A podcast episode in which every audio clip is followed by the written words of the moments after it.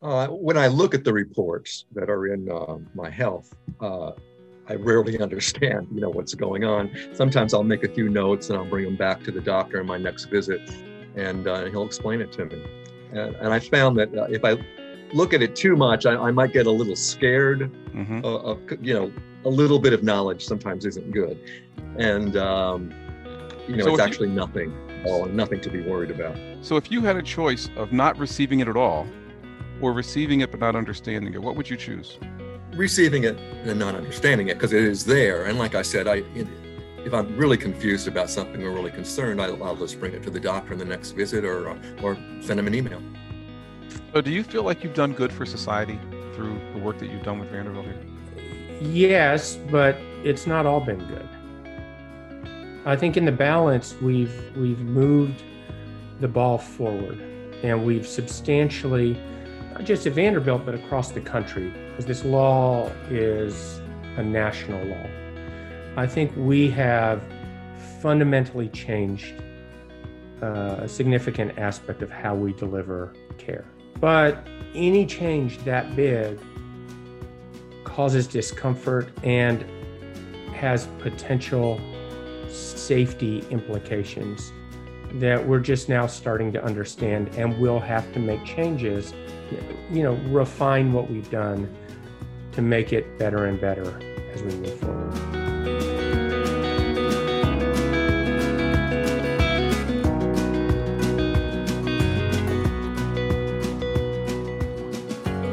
Hello, and welcome to Informatics in the Round, a podcast designed to help everyone become a part of the dialogue about topics in biomedical informatics. I'm Kevin Johnson, physician and informatics chair at Vanderbilt, at KBJ Vanderbilt on Twitter, on the web at www.kevinbjohnsonmd.net, and in all sorts of other places if you care to look. Our third episode of this year covers an extremely important, timely, and relevant topic. Every so often, the federal government passes landmark legislation. This is one of those examples. We're going to see what's happening at Vanderbilt, which is a microcosm of what's happening in the entire country as the result of the 21st Century Cures Act and the specific actions it's requiring to stop information blocking. Huh? Information what? Yeah, we'll get into what that means. We have Dr. Trent Rosenbloom, an expert in biomedical informatics and especially technologies that are used by patients to manage their health information. Trent's been at the forefront of this issue, really for years, and has way more than one podcast to share with us. We might well have him back in a few months to discuss how this is going in more detail. Trent is joined by Sarah Bland, one of the very insightful and quick-witted people I have the pleasure of working with on this podcast from time to time. Thanks, Sarah, as always. Although the masks she was wearing on our Zoom recording were kind of next level weird. You'll see those pics on our podcast-based website for Informatics in the Round, on our Facebook site, on Twitter, on Instagram, and if I get the nerve, maybe on TikTok. So one thing I love about Nashville, Music City as it's often called, is that you can find a fantastic singer or songwriter almost everywhere you look. This episode is no exception. Will Comstock, one of the amazing, affable, and always professional administrative staff in our department, is also, secretly, a wonderful musician and songwriter, and was nice enough to bless this show with his voice and his creativity. He also, by the way, shared an important piece of personal insight, from which part of this opening clip was snipped. I'm kind of excited for you to hear this, so let's get to it. Hope you enjoy it.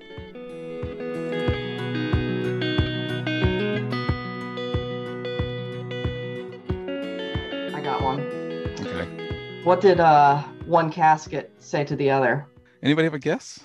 I don't. Is that you, Coffin? I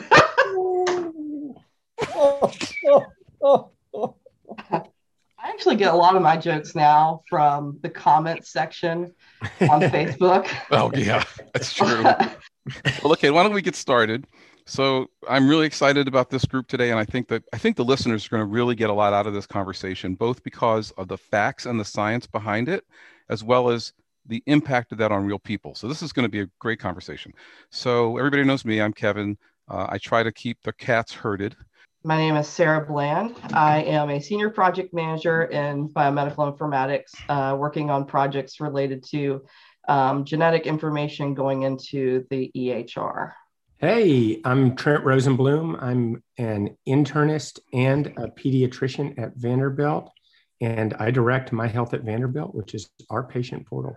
What's a patient portal? That's a great question. A patient portal is a website or an app you can use to log in and interact both with your health system and with your health information, like recent tests you've had done, or now notes your provider writes after they see you. Which is a little hint, a little foreshadowing about the topic today. So we're really, really excited about having a new songwriter in our midst, a new songwriter who's also an experienced songwriter in our midst, and that's Will Comstock. So Will, thanks for joining us today. Glad to be here. So, yeah, so Will is actually one of the administrative staff in the department who has been, we were really excited to get him in the department, but we had no idea the depth of his skill set. It was only a few weeks ago that I actually heard about his experience as a songwriter. So Will, I have to ask you, just tell us your journey, because every time we have a new songwriter, we like to know, how did you get to the pre-songwriter Will to the songwriter Will? It all begins with the Beatles. You're kidding. Not really. I mean, that's what the biggest influence on me. I realized that when I was a little kid, realized they wrote their own songs, and I emulated them, wanted to imitate them. And so I just, started writing silly little songs when I was a preteen and then a teen, and then in high school, songs that were maybe a little bit more memorable. So what was the first hook? What was the first hook you ever wrote? All I can remember is something like, and this isn't really a hook, but Alice and Monica, two girls that were in my class. I don't know. That's good. And so what happened after? So you started doing some songwriting with the Beatles, or influenced by the Beatles. And what's the most proud moment you have from being a songwriter? I think when you're working on a song that you're really kind of happy about, and you get it just right. That's when I'm always my proudest. Yeah. It's working on that song and seeing it come to fruition. And at that point, you don't know what's going to happen with it. In my case, hardly anything happens anyway, but it could be a big hit, it could be well received, or it could be like so. But it's that part of that not knowing the expectation. Well, that's fantastic. The thing I always am impressed by with people in the arts in any form is the vulnerability aspect, like the idea that you really are putting yourself out there to be judged, whether you like it or not, not just by people who might know you, but people who've never heard about you and want to take what you have created as art and move it into either environments where you're not comfortable. So it's risky. And I can imagine that moment of feeling like, okay, I've done the best I can do has got to feel really kind of cathartic in a way. It does. Yeah. And you're right. It is vulnerable, because sometimes you write about yourself. You always try to, touch some aspects of your own life to make it more real when you're writing a song, even if it may not specifically be about you. But there are songs that are really maybe more biographical than others, and then you're really vulnerable. So thanks. So the other part of your story, which I think is so germane to what I know Trent's going to want to bring up, is that you've recently had some health challenges and have had an all too intimate experience related to Vanderbilt Medical Center and other hospitals. Can you say a little bit about that? I had a tumor on my esophagus. It was stage 3. And those kind of tumors happen when you've had acid reflux for decades, and that was me. After they diagnosed it, we came up with a plan. I went through radiation and chemotherapy, and it was always a part of the plan to have 3/4 of the esophagus taken out. And that was one of the reasons is it's the only way to know if the cancer was all gone, and they would send that to pathology. And then they take the upper part of the stomach and they stretch it and reattach it to that little quarter part of the esophagus. And I'm fine. I had to sleep on an angle. I don't have a gastroesophageal valve anymore. That's what lets the acid and the bile down and not back up again. So I can never lay flat down for any period of time, or all that acid and bile comes back up and could get into my lungs. I could die.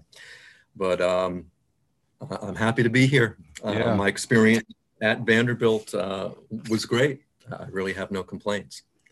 So the next time somebody tells you to take a first class ticket someplace, you could say, no, no, no, no, no. I don't lie flat. I don't need those kind of beds. Well, we're incredibly glad to have you. You know, the thing that has driven today's topic has been some recent legislation that has solved what we thought was a problem. Some people think it's created a problem.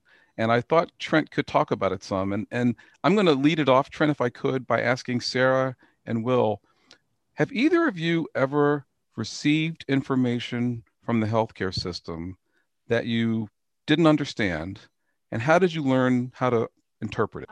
Yeah, I think for me, so I used to work in pathology and predominantly anatomic pathology. So you go in, you get a biopsy. Doctor looks at the slide and it goes back out in a form of a report to the provider. And then the provider should explain that report to the patient so that the patient understands all the bigger medical terms and everything. I have seen instances where sometimes that provider does not do the best opportunity at providing an understanding of that language. So being on the healthcare side, hearing from patients saying, well, my doctor didn't explain this report to me.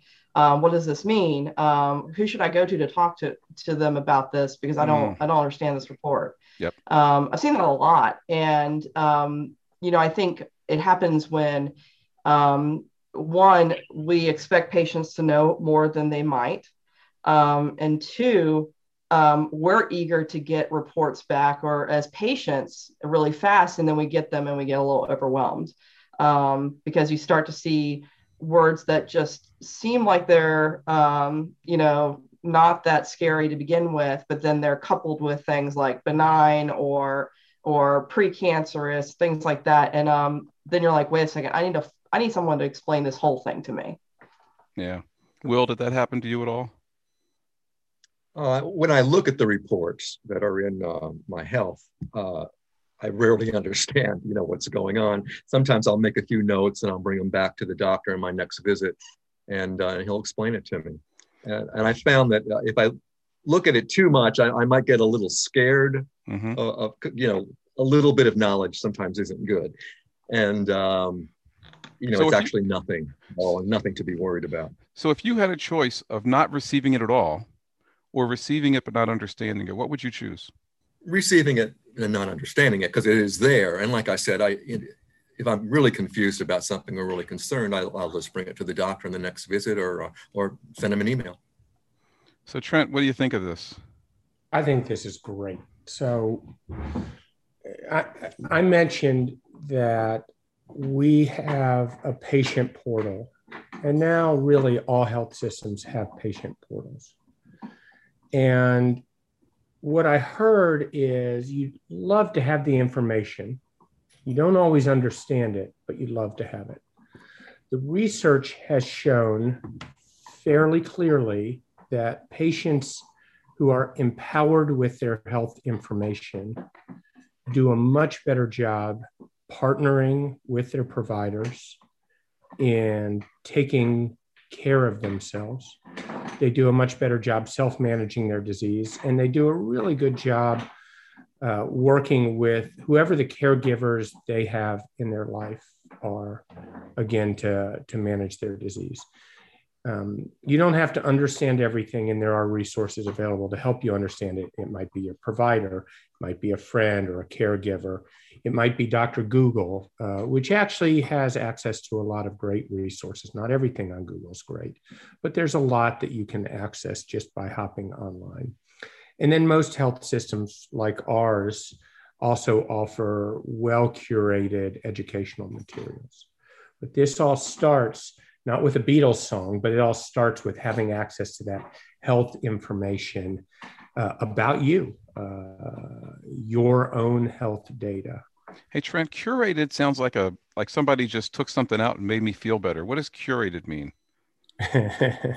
Curated is a process where people actually think about, I talked about educational materials, people think about the educational materials, the information that helps you understand your lab tests, and make sure that what you have access to is as good as it can be.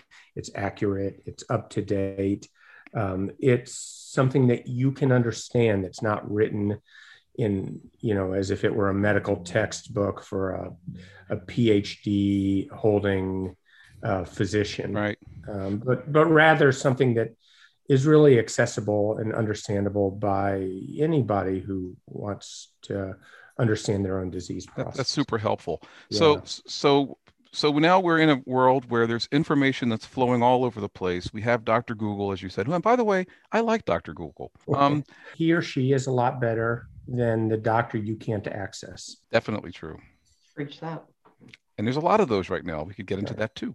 So what did the federal government do, recognizing that this was the current state of information flowing and ownership, to help us with this? Well, I want to tell you what the federal government did, but I want to give you a little more background if I'm okay.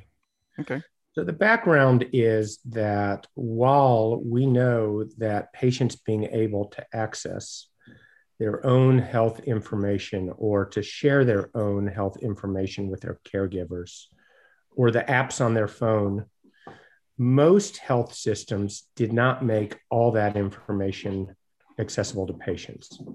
So there's a practice that is called information blocking. And what information blocking is not letting you have access to all of your results or all of your notes, or letting you have access to it, but you got to wait a couple weeks before we're going to let you see that report. So wait, don't these doctors get into trouble? I would think, you know, obviously I'm a doctor, everybody knows this. I always felt pretty strongly that patients needed to get access to information. My job in getting a lab test was to give them the information back the moment I had the information. Are you saying that there's like a big high level of variance in this? I am saying there's a high level of variance. If you go back 20, 30, 40 years, our health culture was very different. And in general, doctors, who are our chief providers back then, did not really share all the detailed data with their patients. They really served in a much more paternalistic relationship where they said, this is what's wrong with you and this is what you should do. We now understand that partnership and access to information is better, but it's highly variable across the country. At least prior to this new federal law. And why don't people get in trouble? Well, the reason they don't get in trouble is because until recently, there's been no trouble they would get in. There are no laws prohibiting this information blocking. And doctors and health systems simply did what they thought was best for their patients, including us. The wheels are churning. And I'm not a doctor, but I play one on TV. And I think a lot about my example prior where, someone has a mask, gets it removed, and all of a sudden they get a report in their EHR, or sorry, their portal that says, stage 3 cancer, but they haven't heard that from their doctor yet. So that can be part of the problem here, that it comes too fast. But on the other side, it's what Trent's talking about from the past, where we had a system where doctors didn't really share information and withheld some things and just said, trust me. Trust me, I'm telling you what you need to do because this is what you have.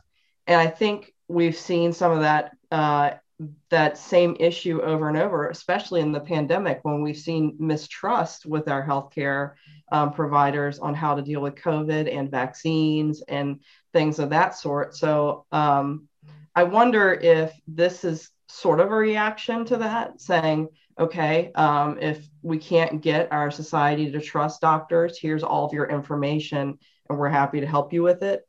What prompted this Cures Act to begin with. So we didn't actually mention really the Cures Act. So let me say what that is. The Federal Cures Act is the new law that does a number of things, but relevant to this conversation is a new federal law that prohibits information blocking. It makes it so that all electronic health information, and it's got, the law's got a list of what it considers health information, must be made available to patients or their designees the moment they ask for it. There can be no delays and there can be no blocks unless certain rare exceptions exist. And we can talk about those exceptions.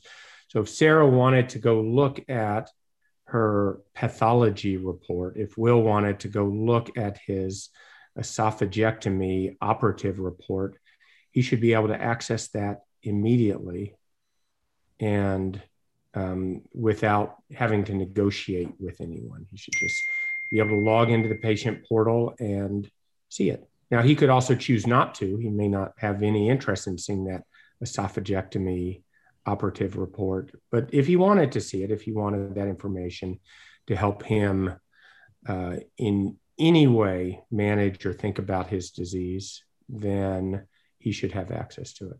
So the law requires that happen, that information blocking be turned off.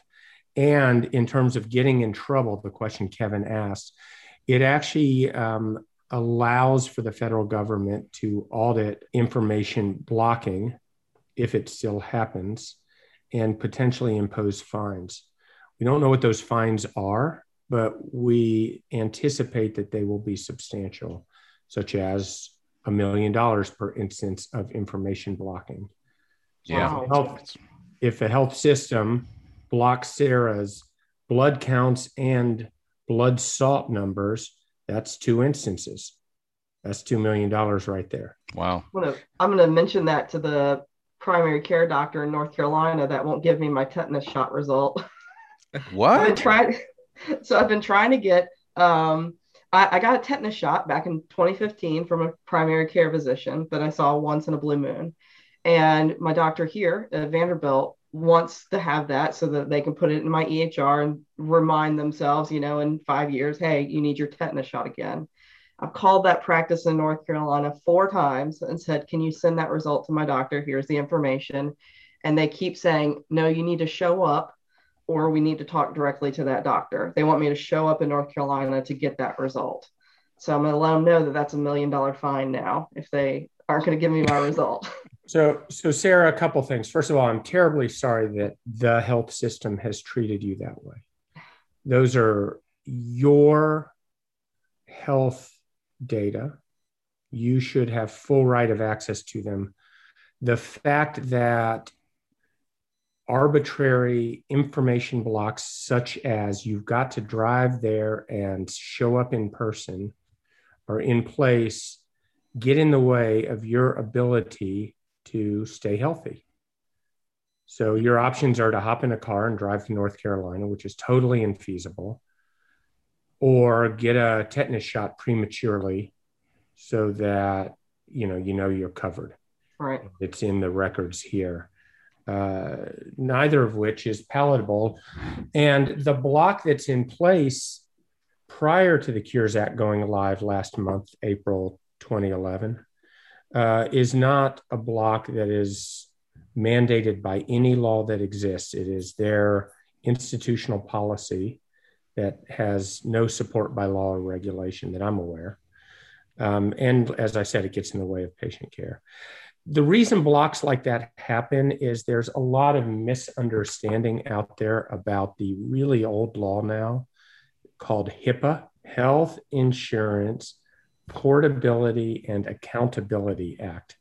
HIPAA 1P2As is a law that is intended to protect the security of patients' data, but more importantly, it's supposed to protect the patient's right of access to their own health data.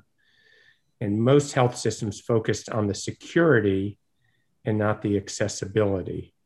And so you see these silly, arbitrary rules that are neither the letter nor spirit of HIPAA, the law, that make it impossible for patients to access their data because it's so secure. Will, I'm seeing you shake your head, and obviously you have an opinion about this. What are you thinking? Well, I agree that any tests that are done, any procedure, we need to have that information. And Trent's right. It affects our health down the line if our current providers don't have that information. Has anybody ever died from this, Trent? Has anybody ever said? There are lots and lots of anecdotes, stories out there of things that have happened. Two things have to happen. One is the provider who has that health data has to have missed something. Right. And then the patient not being able to access that health information then can't catch what the provider missed. We have lots and lots and lots and lots and lots of stories of busy providers missing something and then the patient logging into the portal and catching it and asking the question. Really? Yeah. The one that resonates the most with me is one that the doc at Vanderbilt, who really got our patient portal rolling 15 years plus ago, tells is a patient who had a CT scan, and the doc focused on the reason for getting the CT scan, something wrong with the patient's chest. And the CT scan of the chest was normal, and called the patient and said, "Good news, your CT scan is normal. Your chest is fine." And the patient says, "That's great, but what are we going to do about that thyroid cancer that showed up on the CT scan?" Wow. And the doc had totally overlooked that because the doc, who's a really good doctor, was focused on the reason for ordering the test, which was in the chest, not the thyroid cancer, which was in the neck that happened to have been caught on the CT scan. And the way that usually happens, I guess, is that it's the radiology report that the patient can read. The doctor skims it, and he or she looks for what they were looking for and doesn't necessarily see the other findings from the CT. Is that correct? That is very often what happens, yes. Wow. So I have a question, Trent. Are people, so I hear all this, and I think this is exciting because for someone like me who likes to have a lot of information, I now have, and I love My Health at Vanderbilt, use it all the time. It's great. Couldn't find a better product out there. Trent is salivating with excitement right now. I think it's a great tool. However, I know of my colleagues who work at Meharry Medical and Nashville General who were on a research project together, and we're actually utilizing the patient portal to help recruit for research projects. And when we went into their IT department to ask them how much or how high is their usage of their patient portal, pretty low. And there's a lot of accessibility issues for that reason. You know, you have one underserved populations who might not always have internet access, things like that. Are places required to have a patient portal at this point so that there is that accessibility? And is this something that helps, make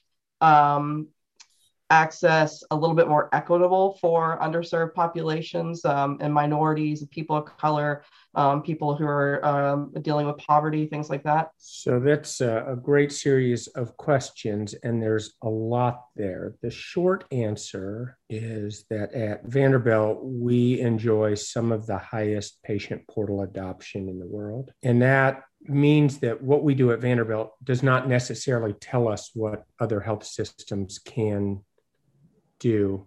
Part of the reason why we have such high adoption is because we've been doing it for 15 years. We've really made it an integral part of how we deliver care at Vanderbilt. It's part of the fabric of our culture and our policy and our workflows, and even how we recruit patients to Vanderbilt. And we're very, very proud of that. Not every health system has made those decisions. There are regulations in place that encourage, don't require, but encourage the adoption and use of patient portals by health systems. But if they're put in as a regulatory afterthought and not really fully embraced, then adoption, both by the providers and the patients, is not going to be as high. The second point, I mentioned two things, so there's lots and lots more, is the question of whether patient portals are equally adopted across different populations of patients. And we know that they are not. And it is an unfortunate contributor towards some of our gaps in how we deliver care to diverse populations. And so it is both a challenge and a real opportunity for us to do better. In the past year at Vanderbilt, we've really focused hard on trying to reach out to some of the populations who we think would benefit from accessing our patient portal, but don't currently have high adoption. Those include our African-American population, our non-English speaking population, our children and adolescents. And we've really tried very hard to bridge that gap. The reason why we've done it in the past year, the trigger for us finally paying attention to this is COVID. With COVID, we've stopped seeing as many patients in person and flipped to telehealth for a lot of the care we deliver. At Vanderbilt, our telehealth platform is built on our patient portal. So if you don't have a patient portal account, you can't have a telehealth encounter. You can, but it's a lot harder. And so we've really tried to bridge that gap and put in place a number of initiatives. And we think we've been very successful. We're still in the middle of the year, so we haven't done a detailed analysis of it yet, but we believe that we've done a really good job in bridging some of those gaps and reaching out successfully to some of those additional communities. But I think we still will have a lot of work to do even after the year is up. Yeah, that's great that the telehealth is tied to the portal.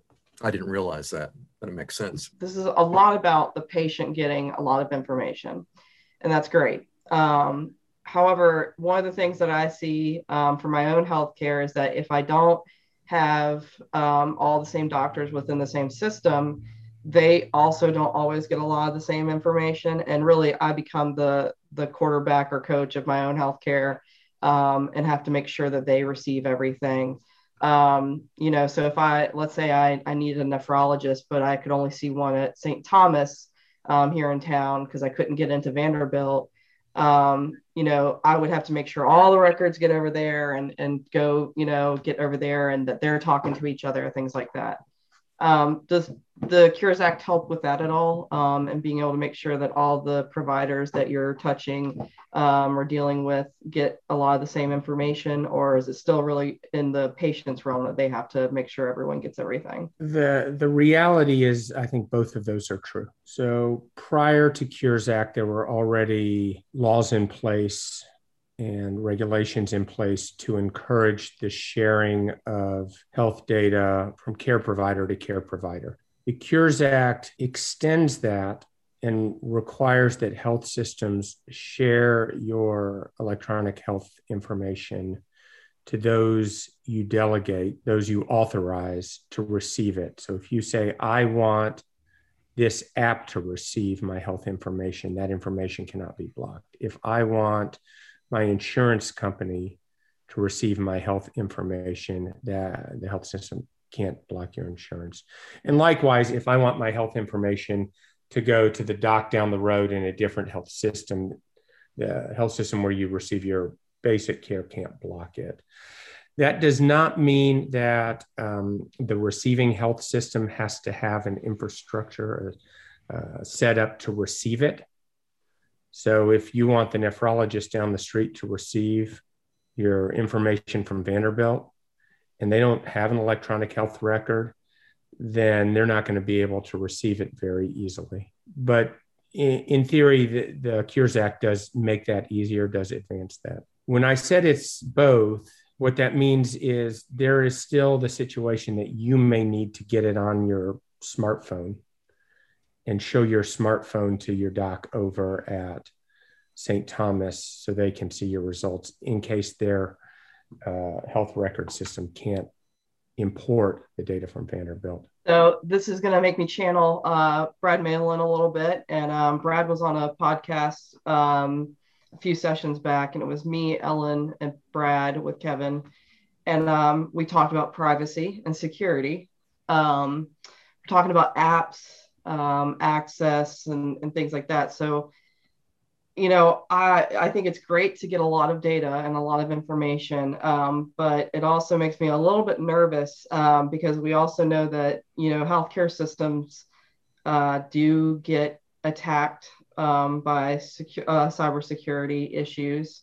There's ransomware out there. So is this become an opportunity for, you know, people to steal my information a little bit easier? You know, are these reports and things that are going up on a portal going to become something that I need to worry that someone's going to be able to hack into and steal? Our understanding of the law, and I take this from the attorneys who helped us interpret the law, our understanding of the law is that Vanderbilt has no right to block access to your health information by an app that you have authorized. It's incumbent on you as the customer to decide to do research to make sure that that app is a valid app and isn't going to misuse your data. But if you authorize that app to access your Vanderbilt data, then Vanderbilt, it has no right nor obligation under the law at this point to block or withhold your data. Will, do you have any apps on your phone that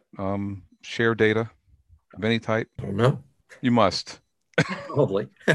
Actually, your first answer is the right answer because you don't know.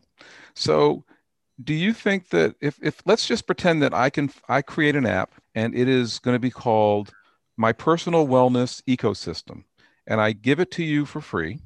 And as a part of that app, it starts out by saying, you know, this app will be even better at helping you with your personal wellness if you can connect me to your healthcare system's feed into your, in this case, portal. And it turns out that Apple does have a software development kit that theoretically could have done a connection between that app and the Vanderbilt app. So then this app gets all your information. Are you okay doing that kind of a thing if you think this app is valuable, or are you skeptical of this app because you didn't write it yourself? How do you feel about that? Well, I think my question is, so then what happens? Does a caregiver in another system have the same app and I would give them access to the app? Because this is about sharing my information. So in this case, no. What would happen is you would get a notification, let's say in the morning, and the app might say something like, "Well, I haven't seen you record your dietary intake, and since you've had esophageal cancer, perhaps you'd like to help us to make sure that you're getting adequate calories or adequate vitamins in.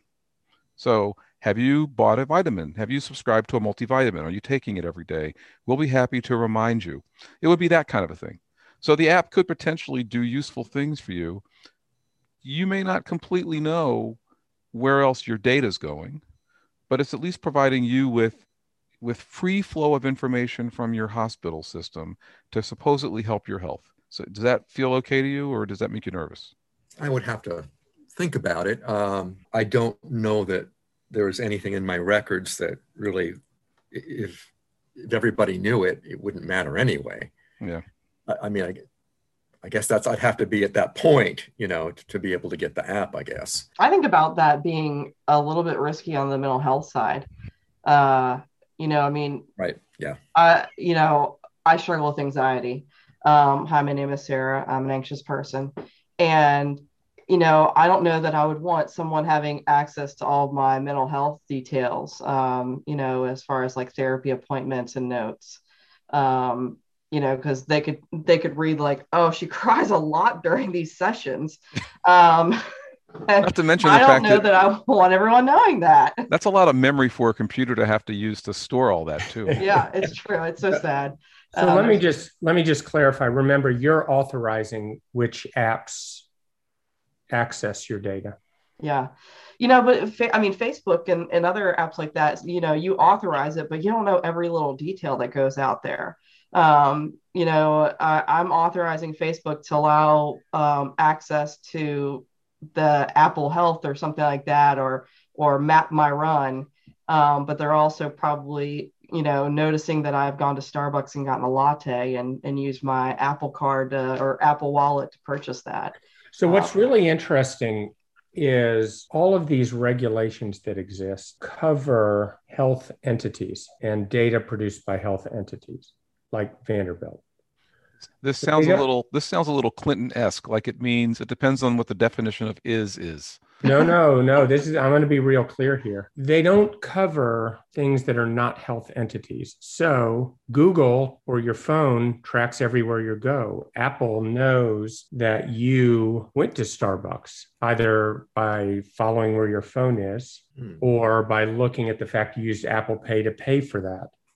And none of that is covered by these privacy rules that govern health data. Map My Run, you mentioned, or Strava, is not covered by these laws, and they could and do share your data. They know when and where Sarah goes. They know how many times she gets lattes in a week. None of that is covered. So the health data at least has a higher level of security around it.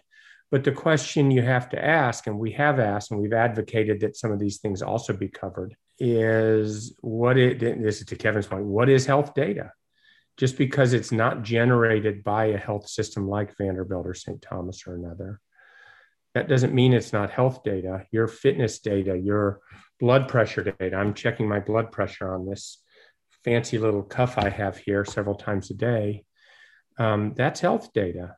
And it's not covered because it's not generated by Vanderbilt. It's generated by an app. So what about these direct-to-consumer testing organizations? Same thing. Yeah. 23andMe is always the one that people go to, but I get ads daily for this Everlywell that is, get tested to see if you're if you should be on the keto diet, or get tested to see if your body really enjoys milk. Are they health? I mean, that's health data to a degree.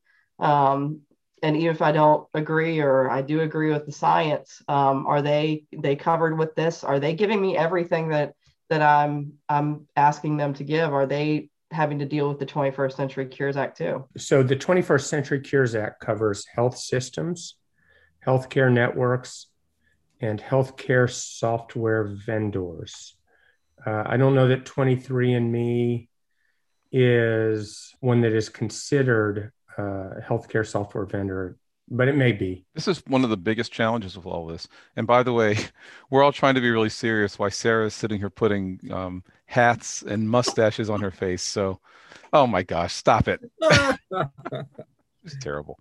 I think honestly, this is the nuance, right? Because if different organizations have these different names, and the legislation calls out specific groups by these categories, then it's possible, right, Trent, that patients won't really understand the difference. So yes, that is right, and that is part of why we've advocated that more broadly, all of these producers of health data be regulated. I'm not pushing for lots of regulation, but be regulated in a way that's consistent so that people, consumers, patients, have the same expectations of their health data no matter where they went. And that's a really important point, because before the Cures Act, a patient might go to Vanderbilt and have certain labs show up in their patient portal, and then go to a different health system and see different labs show up in their patient portal, because the different health systems decided to block things differently. They had different concerns about what might scare a patient or not. And then you go to yet another health system and they share everything, including all the notes. And that's very confusing for patients. Yeah. It's very, very difficult for individuals as they bounce from health system to receive different types of their own information.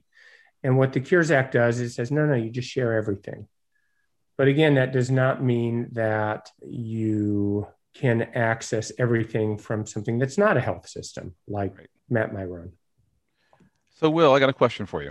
This will be a teeny bit serious, but I feel like I want to have this conversation with you, and let's just pretend they're not even here. So Rob was recently, my husband was recently in the hospital and had a GI bleed and was in the ICU for about 16 days. And as a control freak doctor diagnostician, I was so excited that I was getting notifications about every single test that they were running on him in the ICU. So after about like 3 days, I noticed that sometime around 6 or so in the morning, I would get the morning lab results and I would start immediately processing what's happening. So I'm at home trying to maybe go in at about 9 or 10 to talk to the nurses after their nursing shift change. And I see his hematocrit, his red numbers, red cell volume numbers are dropping. And what used to be a hematocrit of about 45 had become a hematocrit sort of teetering around 21 to 25. And it would then drop every so often to 18. And then I would sit there and think, well, I hope they see this because, you know, his poor heart, I mean, he's not a young guy and I don't know that his heart can handle all of this. And then I would see his liver function tests go wildly high. And I would see his potassium go super, super low. And all of this was before I was even really awake. So it would be like 7:30 in the morning. So one morning I actually broke down and cried for a really long time. A friend of mine called and I just completely lost it. And I said, I don't think Rob's going to make it. And I'm seeing all these results. I feel like that they're not paying attention and I need to be there to let people know something's wrong and please help me figure it out. And so that we can keep Rob around for me, because I'd really like to have him around for a few more years. So what advice would you give me? I'm going crazy. I'm seeing all these results. What should I do? Being a physician, it would be really hard for you not to look at all those reports. I understand that, but, I guess I would say you're just going to have to trust the doctors that he has. I mean, that's what I did. I didn't read, you know, everything that's in My Health. I just had a trust in the doctors and faith that it was going to be okay. How could you not read it? I mean, if it was coming to you, how could you not look? I don't. Every time I have a CAT scan, I don't look at it. I did at first. You know, I'm just getting to the point. I was having them every 3 months, and then it'll be every 6 months coming up. But at first I did, but I have a trust and faith in my oncologist and in the technician that reads it. So now that you were talking about that cancer that showed up on one of the CAT scans that one of the doctors missed, I'm thinking, oh boy, maybe I should read these over again. But no, it's probably. Well, I actually thought that might be your answer. I thought you might say what you said, which is have a little faith and trust in the system. It harkens back to, I don't know if you guys remember, daycare providers for a long time used to put like for your kids, they would put cameras in the room and you could watch your children in daycare. And people would log in at work and they'd say, oh, look, there's Susie. She's climbing up the side of a wall. I hope somebody sees her because she might fall. And then your internet connection would drop and they would call, they'd call the daycare provider and they'd say, what's going on? I saw Susie on the camera. They're like, yeah, we were there. We saw her too. We picked her up and we brought her down and, don't worry. So I guess, Trent, what you're experiencing, I know has got to be this polarizing response from people like me saying, you're killing me here. Please don't make me the worst view of myself by having to see every single thing and react to it. You're seeing people like Will who are saying, I'm glad you're doing it. I'm not really going to change my behavior, but at least if I know there's probably somebody out there who wants it. And you're probably hearing deafening silence from a group of people who are health equity side who say, well, I don't even have access to My Health at Vanderbilt to know what you're doing. So don't even tell me about it. So is that true? And what are we doing about this? There's a lot of different voices. Yeah, all the things. So I'm thinking everyone is staring at me being thoughtful for a moment. Let me go back to the law, the Cures Act law. The Cures Act law requires that individuals who are interested in accessing their health information receive it upon going request. To look for it, right? Upon request. It does not require health systems to push that information into the person's face. does not require the health system to say, hey, your breast biopsy's back, go look at it. Rather, if the patient is interested in looking at her breast biopsy, she should be able to access it the moment that that biopsy is available if she wants to. And when she goes looking for it, she shouldn't have to wait for it. What Kevin described is these notifications, these little email or phone ding, ding, there's a new result, ding, there's a new result. You don't have to look at it, but it's there, ding. But how can you not? But how can you not? What do you think people do when they receive a message that says, hey, your breast biopsy result is back, but you don't have to look at it? Yeah. They look at it. They might have had stern resolve and said, I don't want to, I'm going to wait for the doc. And then they get that email that says, your breast biopsy's back. Your doc will call you once he, she, they have looked at it, but you don't have to look at it. Well, they all went and looked at it. And then they didn't understand something, or there was something scary in it.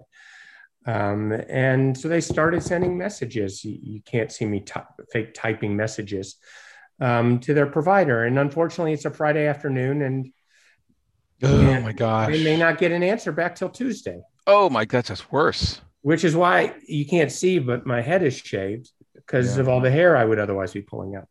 So what we did is, as a result of this, we turned off the notifications for our patients. That's smart. The patient can always go and turn it on their notification. If there's someone like me, or if there's someone like Kevin who really wants to get these results the moment they're available, I can go in and turn those notifications back on. But most people didn't ask for these notifications. They don't want these notifications. If they're curious, they'll go look for their information. But now we're not pushing. We're not saying, hey, your breast biopsy's back, but you don't have to look at it. And I think that's a brilliant move, Trent, because that solves my morning anxiety issue. And it's made everything easier for everyone. But again, there are people like me who really want to know the moment those results are available, because otherwise I'm going to go in and just refresh My Health at Vanderbilt every 5 minutes, maybe every 2 minutes. Until those results show up. Now I don't have to do that. Now I can go take a walk with my dogs, and I'll get the ding when it comes. But other people, they don't want to know. So do you feel like you've done good for society through the work that you've done with Vanderbilt here? Yes, but it's not all been good. I think in the balance, we've moved the ball forward, and we've substantially, not just at Vanderbilt, but across the country, because this law is a national law. I think we have fundamentally changed a significant aspect of how we deliver care. But any change that big causes discomfort and has potential safety implications that we're just now starting to understand, and we'll have to make changes, you know, refine what we've done to make it better and better as we move forward. And I've spent a lot of us have spent a whole lot of time talking to providers and patients to understand what's not working or what's great about this, so that we can make those adjustments. Now, Sarah, you were telling me that you've been on a similar journey with the All of Us project, which essentially is that precision medicine project that we talked about with Josh Denny really earlier in season one. Essentially a giant database that allows all of us to put, hence the name, allows everyone to put their information in one kind of central repository that can then be used for researchers. One of the collateral benefits to patients is that as we discover things, we can recontact them. And share with me what you were saying you were kind of experiencing in that process.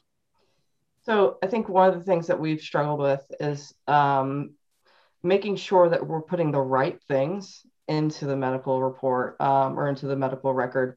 You know, some things are clinically actionable, meaning they are the ones that doctors can act on. Then other things might not be informative and might just be the more you know. So trying to make sure we're putting the right things, I think, is really key, because, you know, it's like a doctor putting in notes, you know, putting in notes that are pertinent to the case, not just be like, well, I saw this person, they told me about their cat, And we talked about the cat for about 15 minutes. That's not a note that needs to be in a medical record. So I think it's making sure that everything's going in that patients eventually see is has some utility for being in the record. So this sounds like both you and Trent have been on a bit of a journey, kind of understanding how to disclose information in a way that provides value without providing, you know, Kevin Johnson anxiety. Yeah. And I thank you both for that, because that's really huge. This journey, I know Will said he's got a song you wanted to play, and I really look forward to hearing it. And I think, Will, tell us a little bit about this song. I think we'll find that it's related. Is it really? Wrote it about 20 years ago with my friend Carolyn Lee. She primarily wrote the lyrics and gave them to me. And she said that it was later, after I had put some music to it, she said that it was kind of tongue in cheek. That's how she meant it to be, but I didn't really see it that way at all. And, you know, often we think, oh, when this happens, or when that happens, when the house is paid off, or when I retire, then I can really be happy. Then I can really enjoy my life. And that's kind of what this song's about. Yeah. And I will just say, when I heard a little bit of this song already, I think this issue of kind of, it is tongue in cheek, but the whole idea of sort of confronting reality, right? And choosing how you confront reality is a part of the journey that we've talked about today, because the reality is those tests do exist. The reality is people are anxious. Please play a little bit. Sure.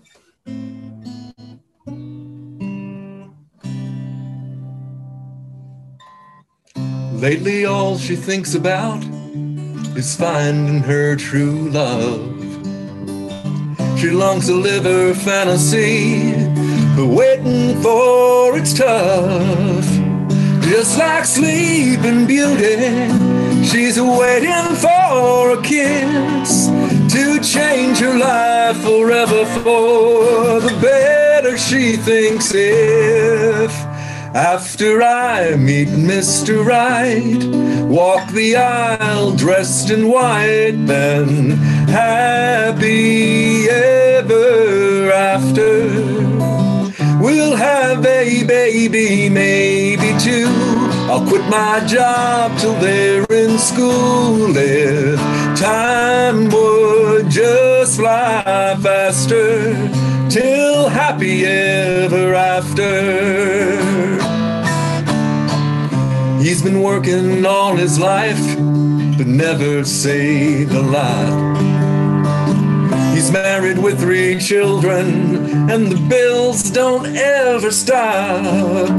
Squeezing every paycheck, so tight it almost squeaks. He's got no life, but over time, no wonder why he dreams. After I get my next raise, once the kids all graduate, then happy ever after, we'll buy that dream house on the lake, and I'll go fishing every day, if time would just fly faster, till happy ever after. We're putting life on hold till when everything's a perfect 10, but I can't wait till then. I already have enough, I don't need nothing more, because now's happy ever after. I got my health, my family, friends, nothing else compares to when time flies with love and laughter. That's happy ever after. Living in the moments when I'm happy ever after.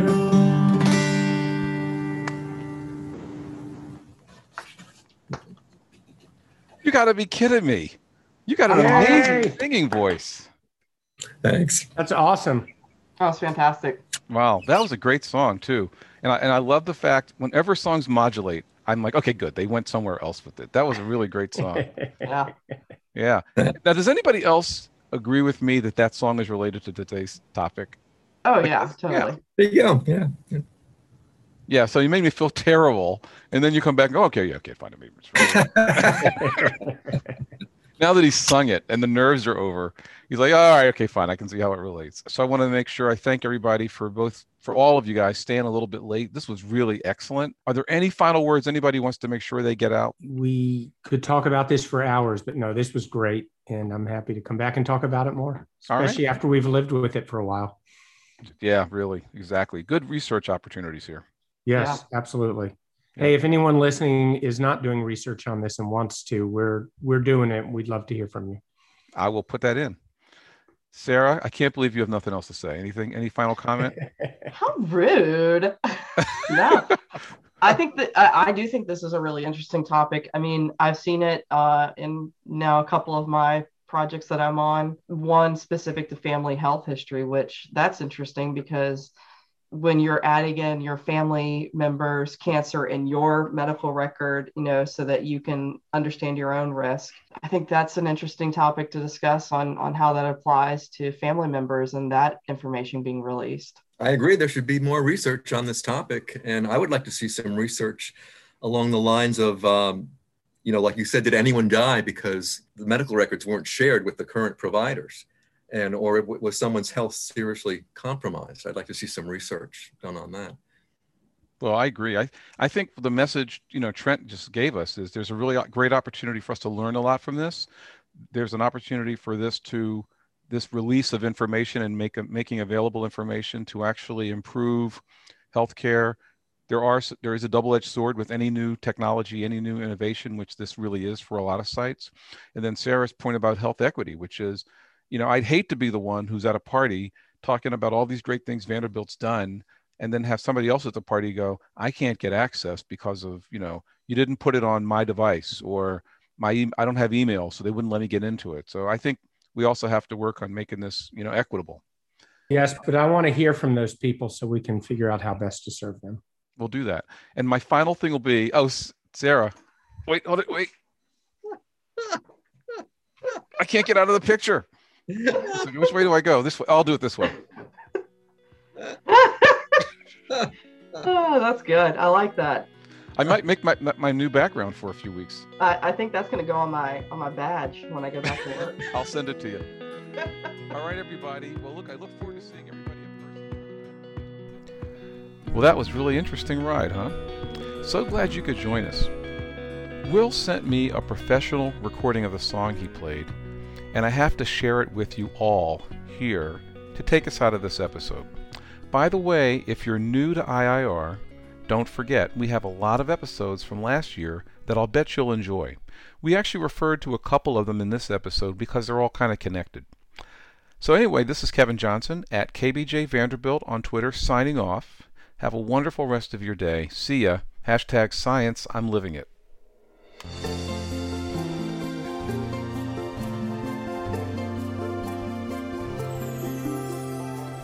Lately all she thinks about is finding her true love.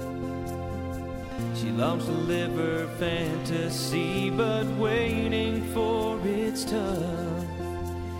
Just like Sleeping Beauty, she's waiting for a kiss to change her life forever for the better she thinks it is. After I meet Mr. Right, walk the aisle, dressed in white, then happy ever after. We'll have a baby, maybe two. I quit my job too, they're in school. If time would just fly faster, till happy ever after.